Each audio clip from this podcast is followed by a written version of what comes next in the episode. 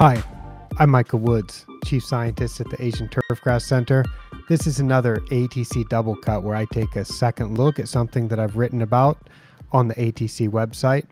Today, I'm going to talk about the temperature based growth potential and a little trick that I use with the temperature based growth potential to compare the season length at different locations around the world. And by comparing the season length based on some calculations with growth potential and temperature, I'm able to look at the equivalent amounts of work at different places. I I find this really useful because when something works well at a location, let's say a particular nitrogen fertilizer rate or a particular number of mowings or a particular sand top dressing amount. Let's say that we know that it works really well at a certain location. I'd like to be able to apply that at a different location, but we can't do it exactly when the temperatures are different because the growing season, the effective growing season will be different.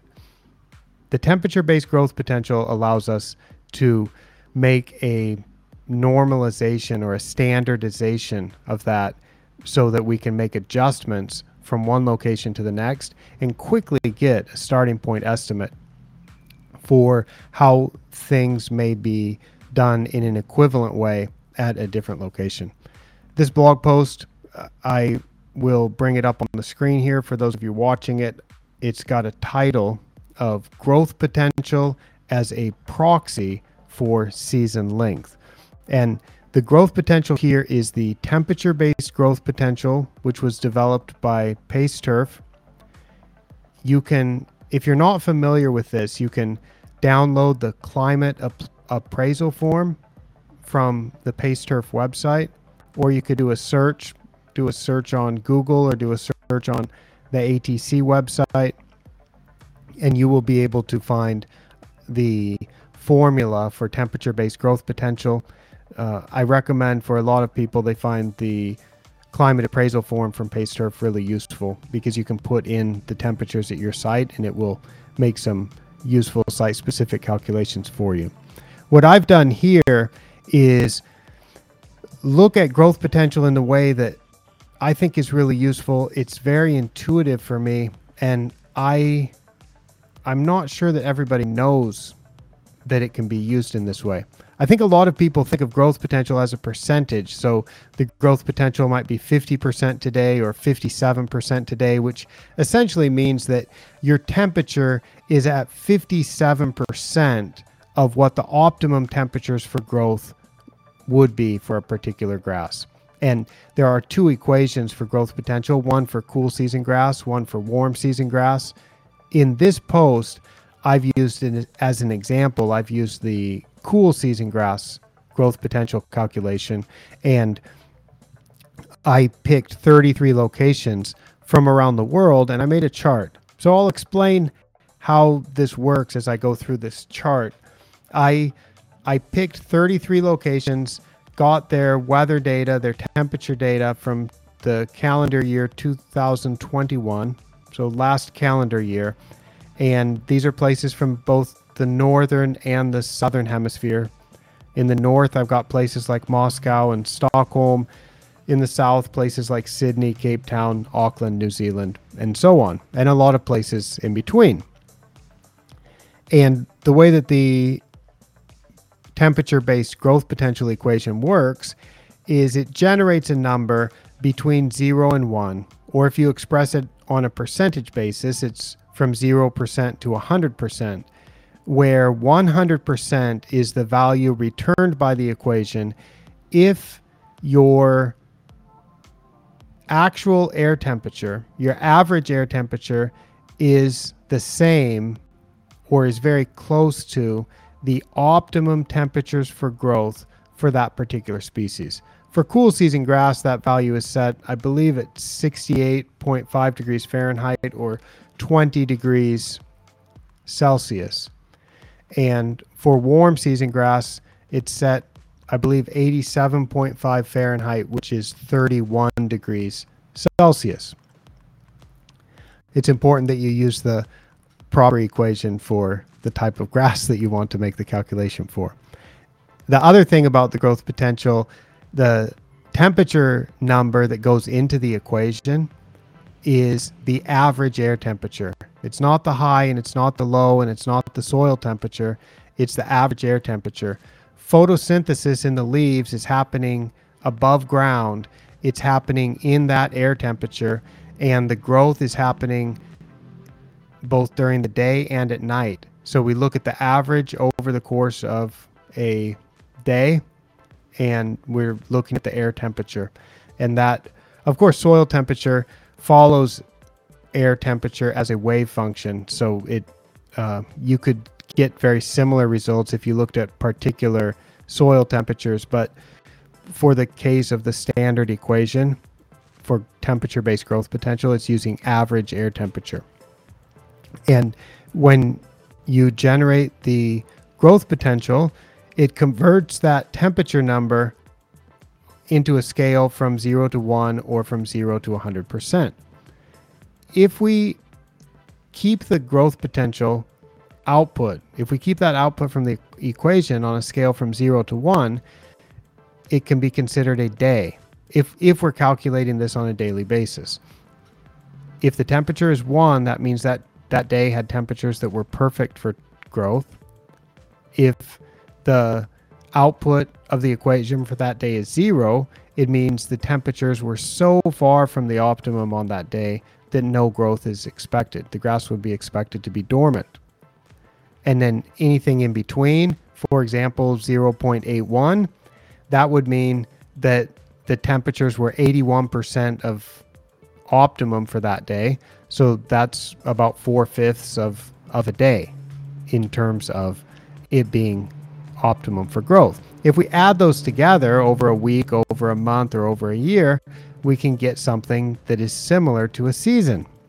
And on this chart, Glasgow, Scotland had a summed growth potential in 2021 of about 85, which would mean it's the equivalent of 85 days of perfect growth, 85 days of temperatures that were perfect for growth. And we would expect a location that has 170 days of perfect growth to be essentially to have a season twice as long or twice as intense as Glasgow. The growth would be expected to be about twice as much. Mowing would be about twice as much. Nitrogen use, nutrient use would be about twice as much. The sand top dressing requirement would probably be about twice as much. So if we look at places that happen to be at around 170 and compare them to Glasgow, places that are around 170 in 2021 include New York City, Tokyo, Rome, and Shanghai, China. If, for example, we knew let's say we were managing a course in Glasgow, and let's say we happen to have POA annua greens, and let's say that we wanted to compare, let's say we went to New York City and saw a course in New York City that had POA annua greens, and they were superb. And we found out that they happened to be using a certain amount of nitrogen fertilizer, and we happened to know exactly how much sand top dressing they were applying. And let's say we knew how many times they were mowing the greens in a year also. And we said, wow, that those greens in New York were superb. I would like to try some of the maintenance practices that they're using at that facility here in Glasgow. But you can't directly translate it because the growing seasons are so different. The temperatures are so different. But if you're growing the same grass and you make this calculation and you realize that Glasgow has a growth potential that sums to about 85 in a year, and New York City has a growth potential that sums to about 170 in a year, you realize that the inputs in Glasgow would be expected to be about half of what it would be in New York City. So we can quickly get a starting point estimate for equivalent types of things like that. Moscow, for example, Moscow is at 100, 100 growing uh, growth potential. So the the growth potential sums to 100 in Moscow, and if we look at a place that's double that, it's places like San Francisco, Mexico City, Melbourne, Valencia, Atlanta. Those are right around 200 for last year.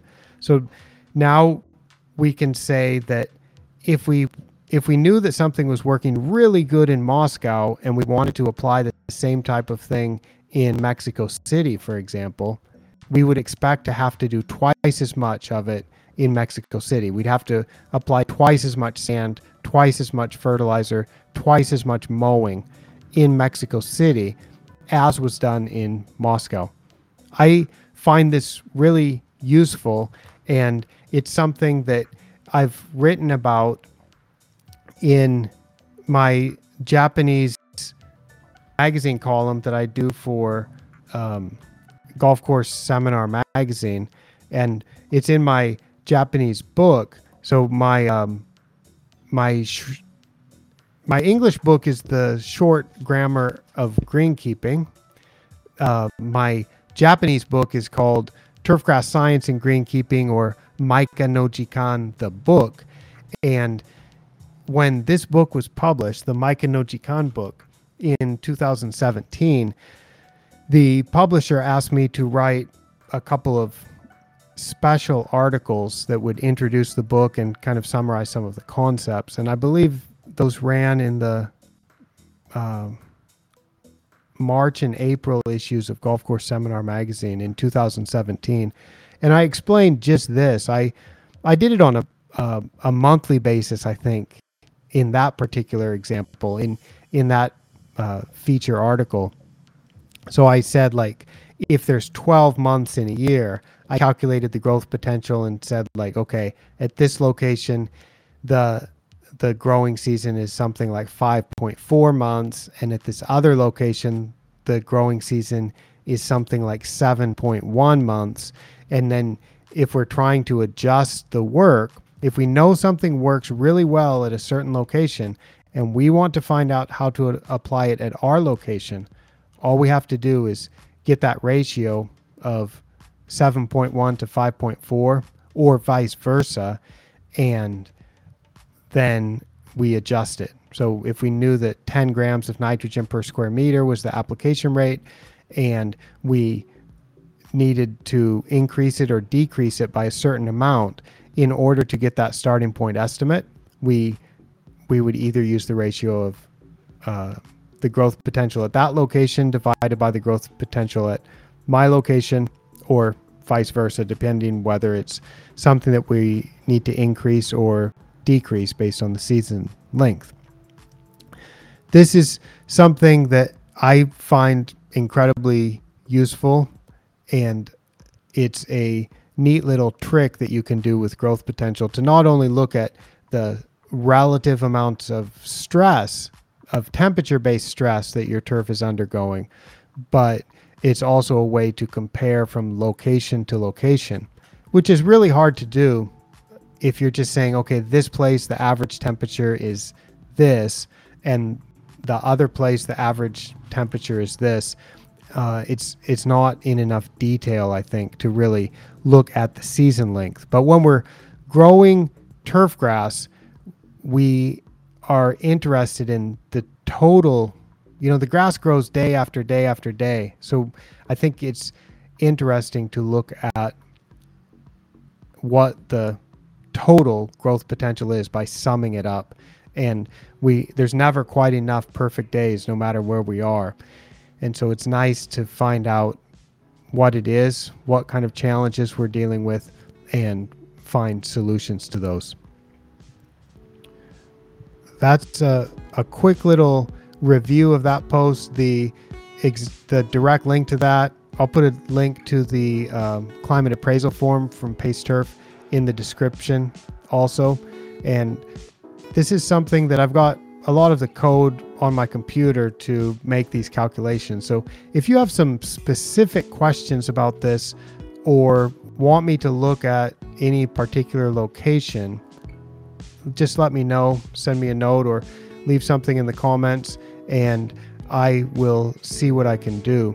This is, uh, as I mentioned, it's something that I think is really useful, and and I hope other people will be able to get use of this also.